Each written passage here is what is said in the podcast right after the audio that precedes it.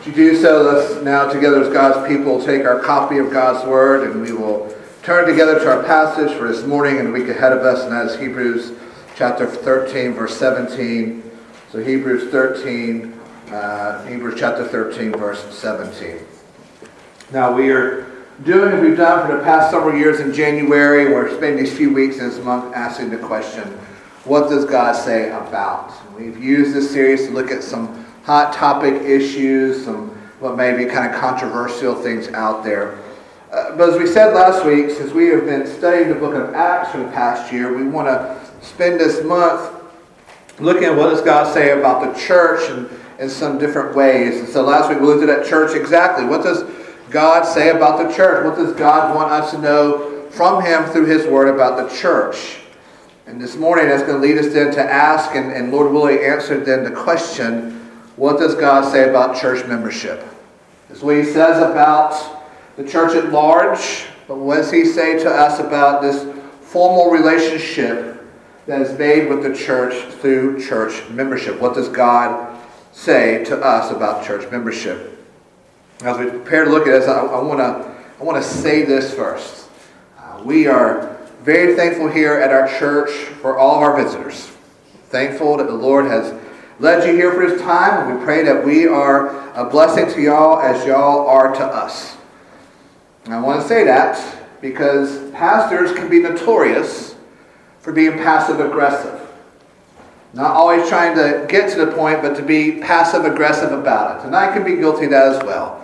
Uh, sometimes uh, I try to do it jokingly, sometimes it's probably serious, um, more often than just, but like I said, sometimes it can be serious, you know. And that's between you and Jesus, or, you know, if you love Jesus, then you'll do this, right? Sort of passive aggressiveness. So I, I say that and I admit that, I admit to all that to say this. The sermon is not meant to be passive aggressive. It's not meant to be a passive aggressive recruiting tool aimed at our visitors.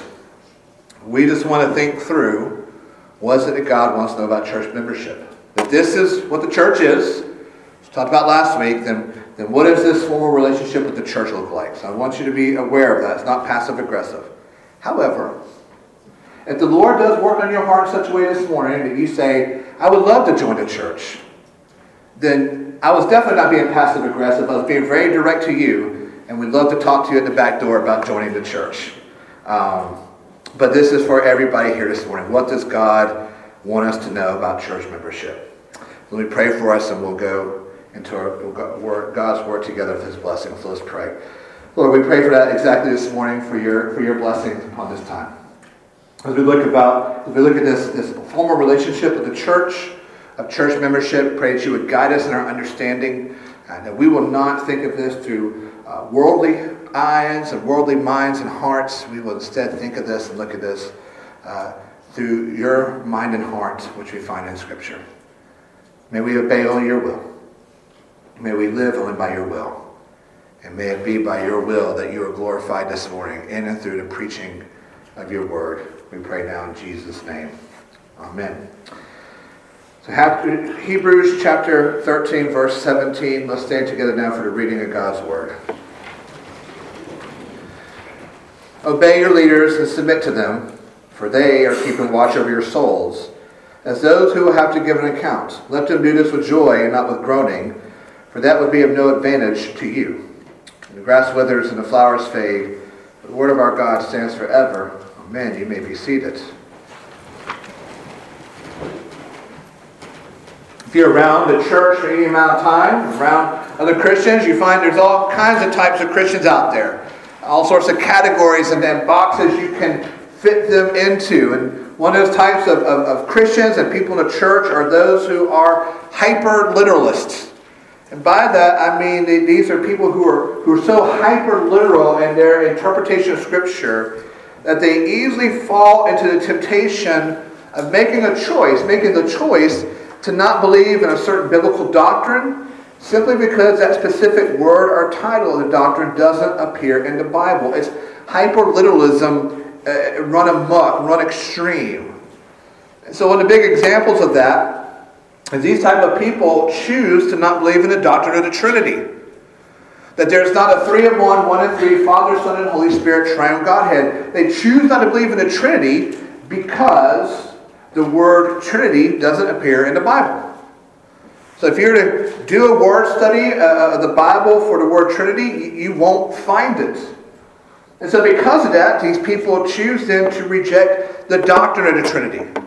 The idea is, well, if the Bible doesn't say Trinity and doesn't define it from that word, then it must be a false belief.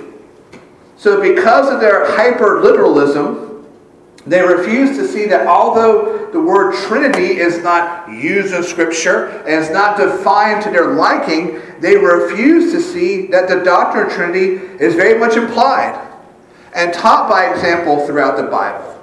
It starts right there in the creation story. Some of you have memorized Genesis 1 1. In the beginning, who created the heavens and the earth?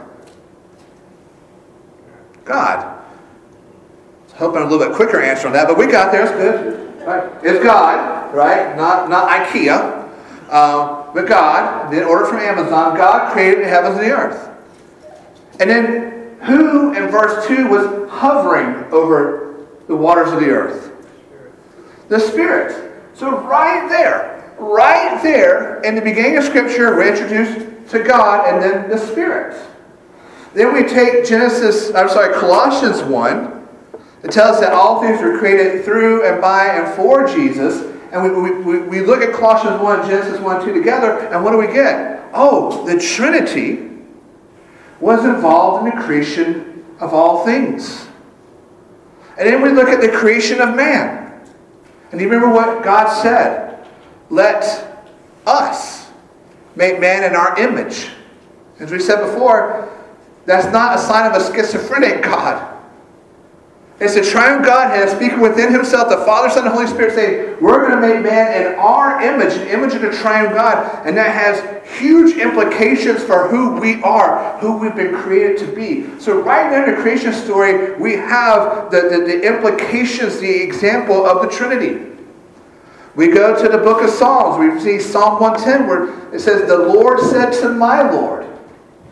Now, again, are, we, are there two different Lords of his life? Notice the Father and the Son talking. We get a picture, part of Trinity there. Then we go to the New Testament. Remember the baptism of Jesus. Jesus was baptized by, by John the Baptist in the Jordan River. As he came out of, as he came out of the water, whose voice did he hear? The Father's. And then who descended like a dove? The Spirit. Never says Trinity. Right there, the baptism of Jesus, Son being baptized, the Father saying, This is my Son, whom I'm well pleased, and then the Spirit descending down like a dove. So even though the word Trinity is not used in the Bible, it's very much implied, it's very much taught by example throughout the Bible. And the same is true for church membership. No matter how hard you look, you will not find a verse or a passage in the Bible that says church membership. You'll never find a direct command to, to believers that they are to maintain membership rolls or to establish membership procedures. There's no word study of the word church membership. There's no examples in the New Testament of there being written membership lists of churches being kept. We don't go to, to, to Galatians or, or Philippians or, or to Romans and see a, the church membership roll there of those who were included and those who were not. We don't see Paul writing to a church giving them procedures about church membership classes and, and who should be a member and who, should, and who shouldn't. You will not find a verse or a passage in the Bible that directly commands believers to maintain membership rolls or establish membership procedures. But while it's never directly commanded, it is most definitely implied and taught by example. We go to Matthew 18, and Jesus gives the church step by step, step by step instructions for dealing with a brother. That's a professing Christian. But dealing with one who falls into sin. How should the church deal with a church member who's fallen into sin? Paul uses even stronger language to describe the removal of an unrepentant brother from the church. He looks at in in 1 Corinthians chapter 5, he's looking at a professing Christian who's led a grossly immoral life. Very much implied in those are church membership. And you have the fact that Paul wrote primarily to churches. And some parts of those letters, he's, he's writing as if to members of the church on how to properly be the church. We even come to our passage this morning that has the strong implications of church membership. Obey your leaders, submit to them, for they keep watch over your souls. That's very much implying church membership. So, all that to say is that even though church membership isn't identified explicitly by name, it's very much implied and taught by example throughout the Bible. It is a biblical doctrine and practice, which means then that God wants us to know what He says about church membership. If this is what's in the Bible, this is what He wants for us, then He wants us to know about church membership. So, what is it that God wants us to know about church membership.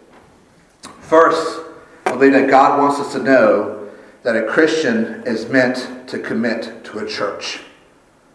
A Christian is meant to commit to a church. Now, commitment is one of those words and ideas that seem to wane over the decades. As a society and culture, we've become more and more comfortable with less and less commitment. We pick and choose what we want to be committed to. No matter what the commitment level may be that's asked of us, we will only commit as much as we want to to whatever we want to. And that's just as true in and for the church. I like how one pastor says it. Many bowling leagues require more of their members than our churches do. That's true, isn't it? There's more required of a bowling league, our sports team, our society, than we require out of the members of our churches. Why? Why are we like that? Well, because of the lack of commitment that's become so prevalent in the world and prevalent in the church. And I think it has something to do with what's called FOMO. For us older people, that's an acronym that means the fear of missing out. And it's something that's studied and talked about FOMO comes from a perception, a perception of missing out on something. And from that fear of missing out on something, then it is followed up this compulsive behavior to maintain what they fear they've been missing out on. And that's in part what they say uh, folks are so tied to their phones, is that fear of missing out. If I don't have my phone, I'm going to miss a text. I'm going to miss a, a, a Snapchat. I'm going to miss a, a, a BeReal notification. I'm going to miss something and so we have built up this fear of missing out. We have built up FOMO. And I think that when it comes to institutions such as the church, there's a fear to commit to church because when you commit to the church, then you may miss out on other things. It's the fear of missing out on other things. So I don't want to commit to a church. Because when you make a church a priority commitment, then it means that there are other things that will be deemed of lesser importance and commitment. And there's a fear of that. There's now this fear of what if I miss out on something else because of my commitment to church? What if my kid misses out on something else because of my commitment to church? If we make the church our highest, one of our highest commitments, we may miss out on something else. And so we don't want to commit. But church is meant to be a commitment, isn't it? Uh, that's implied there when it says here in our passage to obey and submit to your leaders. That's a, that's a language of, of commitment, isn't it? To obey and submit to those who have watch over your souls. I mean, when you join a church, you make visible your commitment to Christ and to his people. Membership is one of those ways that we raise the flag of our faith. You state before God, you state before others that you are a part of this local body of believers. You are committed to this church. How many of Paul's letters were written to individuals? Start thinking through that. Just a handful, not many. And they were written mostly to pastors. The majority of his letters were written to local body of believers, to, to churches there was the assumption from Paul that he could write to a church because that's where the Christians would be. And we come to the book of Revelation, where we're offered this vision of Jesus, of heaven, of what's to come. But who's first addressed in the book of Revelation? Seven churches. The assumption that Jesus will address these churches because that's where the Christians will be. The Bible doesn't know of, of Christians floating around in, in, in just me and Jesus land. It assumes believers belong to church. Disciples of Christ are committed to his church. Church membership makes a statement that this is what is important to you. This is what you have deemed to be important to, you're dedicated to. This is how you want to raise your family. Is saying, this is my commitment. And so taking those membership vows is in a sense saying, I am committing myself to this group of people. And I trust they are committed to me. And I am here to give more than I get. I'm committing myself to this body of believers because that is what God desires of me. What does God want to know about church membership? That we are called to be committed. From this commitment comes identity. Commitment shapes our identity. When we become a Christian, our identity is now changed. Paul likes to use this phrase, in Christ. It's a popular phrase for him. And, and, and that's what, and part what he uses it for, to say, when you become a Christian, you're now changed. You are now in Christ. Your life is now hidden in his. His death becomes your death. His resurrection becomes your resurrection. You are now in Christ. You are a part of Christ. And we see that even with the name we take upon ourselves as Christians. What's the first part of the word Christian? It's Christ, the title of our Lord and Savior. Our identity has been changed. We no longer belong to the world. We belong to Christ. No longer are we slaves to Satan in the world. We are now slaves to our Father in heaven and to his righteousness. And in that identity, we find our commitment of membership to the church. I've been here long enough to know, for many of you, who your favorite college team is. And it's not because I'm some great Presbyterian Sherlock Holmes. It's because you wear your team's colors. Some of you would even dare wear Clemson Tiger pants to church with the paw on them. That's between you and Jesus. But we wear the colors. We have the shirts. We have the hats. We have the stickers on our cars, right? We, in a sense, make that a part of our identity. And when it gets to football season, that's an important distinction to make, right? Very quickly, they say, look, I'm, a gamecock. I'm a tiger. If we get down to school level, I'm, I'm, a Richard Winn Eagle. I'm a Lippen Falcon. We have one pack panther here. We're, we're a diverse congregation.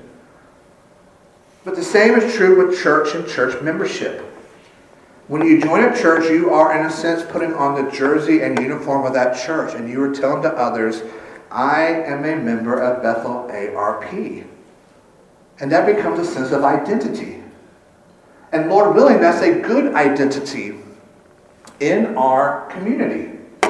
There's an encouragement this morning to hear in Sunday school uh, one of our church members uh, approached by a friend at the grocery store.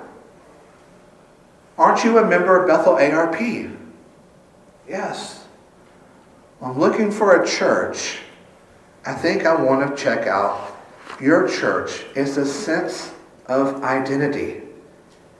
We identify with those others uh, uh, in the fellowship of the church. We, we, we identify with those who are keeping watch over our souls. Becoming a member of a church helps shape our identity, but more so, we are identifying with Christ. See, Bethel ARP is more than the pastor. It's more than sessions, more than diaconate, it's more than the, the, the, the organ and the pews, it's, it's, it's more than all this. The church belongs to Jesus. Paul says in Ephesians 1 Jesus is the head of the church, which means that Jesus is the head of Bethel ARP. He's appointed a pastor to serve you, he's appointed a session, a diaconate. He's appointed those to serve you, but he is the head of the church. So when you join this church or you join any Christian church, then you are choosing to publicly identify with Jesus. You're making a public statement that Jesus is your king. And you are now a part of his kingdom. And in that kingdom, you are a part of his church. And joining a church, you're making a public statement that your identity now rests in Jesus Christ alone. And now you're going to be a part of his church. Because now, ultimately, your identity is shaped by the one who loved you and saved you. It's shaped by the one who called you out of sin and darkness into grace and light. It's shaped by the one who pulled you off the road to hell and put you on the road to heaven. By becoming a member of a church, by being a member of a church, you are setting publicly your identity in Jesus Christ. He is my Lord and Savior. He is my King. He is the head of the church, and I am his. Commitment and identity, they're important. But I think the most important thing God wants us to know about church membership is Jesus Christ himself. There's a sense where the Bible dares us. It dares us to think about the church without thinking about Jesus. I want you to try that. Take a moment and try to think about church and separate it from Jesus. Think of a church, think of the church without thinking about Jesus. I'll give you to the count of three. Silently. You can't do it, can you? It, it, it's, it's impossible to separate Jesus and the church. We can't do it. And the reason why because that's exactly how God talks about Jesus and the church. I want to think about a couple descriptions that God gives us about the church. The first one is the church is described as being the bride of Christ. We see it in Ephesians 5, Matthew 25, Revelation 19, other places. That when, when God describes Jesus in the church, he talks about it as a bride and the bridegroom. Now think about that for a moment. Think about that relationship between a bride and her groom. It's never meant to be a casual relationship till death do us part. Through, through health, through sickness, through, through good and bad, through thick and sin, thick and thin, till death do us part. That's not a casual relationship. The relationship between a bride and bridegroom isn't meant to be a here and there, now and again, sort of casual fling of relationship. No, the relationship of a bride and her groom is a relationship that speaks of love, speaks of commitment, it speaks of endurance, doesn't it? Don't we love it when, when, when people celebrate their, their 50th, their 60th, their 70th anniversary? That speaks of commitment. It's a relationship of emotional and mental intimacy. It is as close as a man and woman can be. And God chooses that relationship to describe the relationship of Jesus with the church. That when Jesus thinks of Bethel, uh, of the church, when he thinks of Bethel ARP, when he thinks of you and me, he thinks of his bride. His beloved bride. Not a buddy, not, not, not, a, not a casual, good time, easy and fun sort of friend, his bride. That commitment, that love, that endurance, that intimacy. And, and, and so strong is that identity when we get to the book of Revelation and we're told about the second coming of Jesus, we're told that when Jesus comes again, there's going to be a wedding feast. There will be a wedding feast where the table is going to be laid out, uh, bowing down with, with heavenly food. And who will be gathered around it? It will be the church. And there is Jesus at the head of it, there to celebrate that, his, that he has brought his church home. This is how Jesus thinks of the church. Bethel ARP, we are his bride. And that's a relationship that speaks eternal volumes, doesn't it? But he also talks about the church as his body. 1 Corinthians 12, Romans 12, Colossians 1, Ephesians 4. Jesus is the head of the body, he is the head of the church. What's a body without a head? What's a, what's a head without a body? Is nothing. And God chose to describe Jesus in the church with him as the head and us as the body. It's another description of, of, of intimacy and of commitment. This is why we cannot think of the church without thinking about Jesus. We are his bride. We are his body. And there is no separating the two. So I know what I'm getting ready to say next isn't popular to be said, but it needs to be said. The notion that we can replace the church in relationship with Jesus is false, is unbiblical, and it is dangerous. Because we hear people say that, don't we? I don't, I don't go to church, I go to nature. I don't need the church. I can find my own time with Jesus in other places. I don't go to church because it's filled with hypocrites. And they're right. Every place is filled with hypocrites, right? We don't quit going to the grocery store because it's filled with hypocrites. But we have this a false, unbiblical notion. It's dangerous. Because Jesus says, where two or more are gathered, there I will be. What does that sound like to you? Sounds like the church, doesn't it? Doesn't it sound like a casual walk through the woods by yourself? Doesn't sound like staying away from church for whatever reason? Where two or more are gathered, there I will be.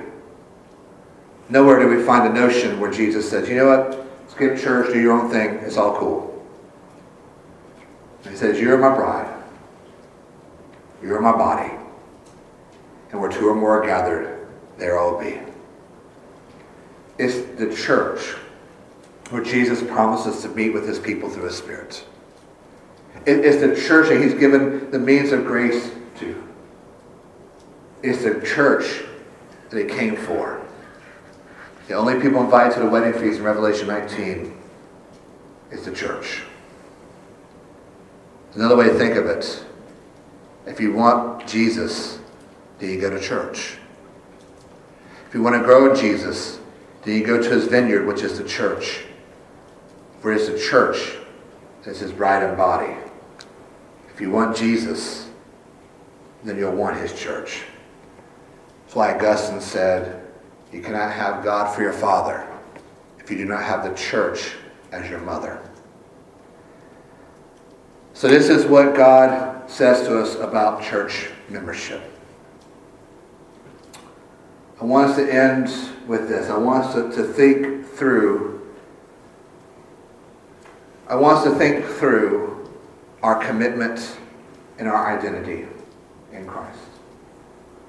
I want us to think through the things that we may want to commit ourselves to more than church. And I want us to ask why. What's, what's more important to us than Jesus? What's more important than coming to the very place where you hear about Jesus, where you are told about salvation, where you're told about his life for yours, his death for yours? What's more important than coming to the very place where we read and sing and, and pray about a Jesus who takes us by the hand as our good shepherd and leads us to the eternal promise of heaven. That may very well sound passive aggressive, but it's not meant to be. It's meant to be food for thought. Christ is committed to the church. It is his bride. It is his body. It is who he died for. It's who he is preparing the feast for in heaven. That's the commitment of our Jesus. That's the identity set for us. And I want us to think through that. Let's pray together.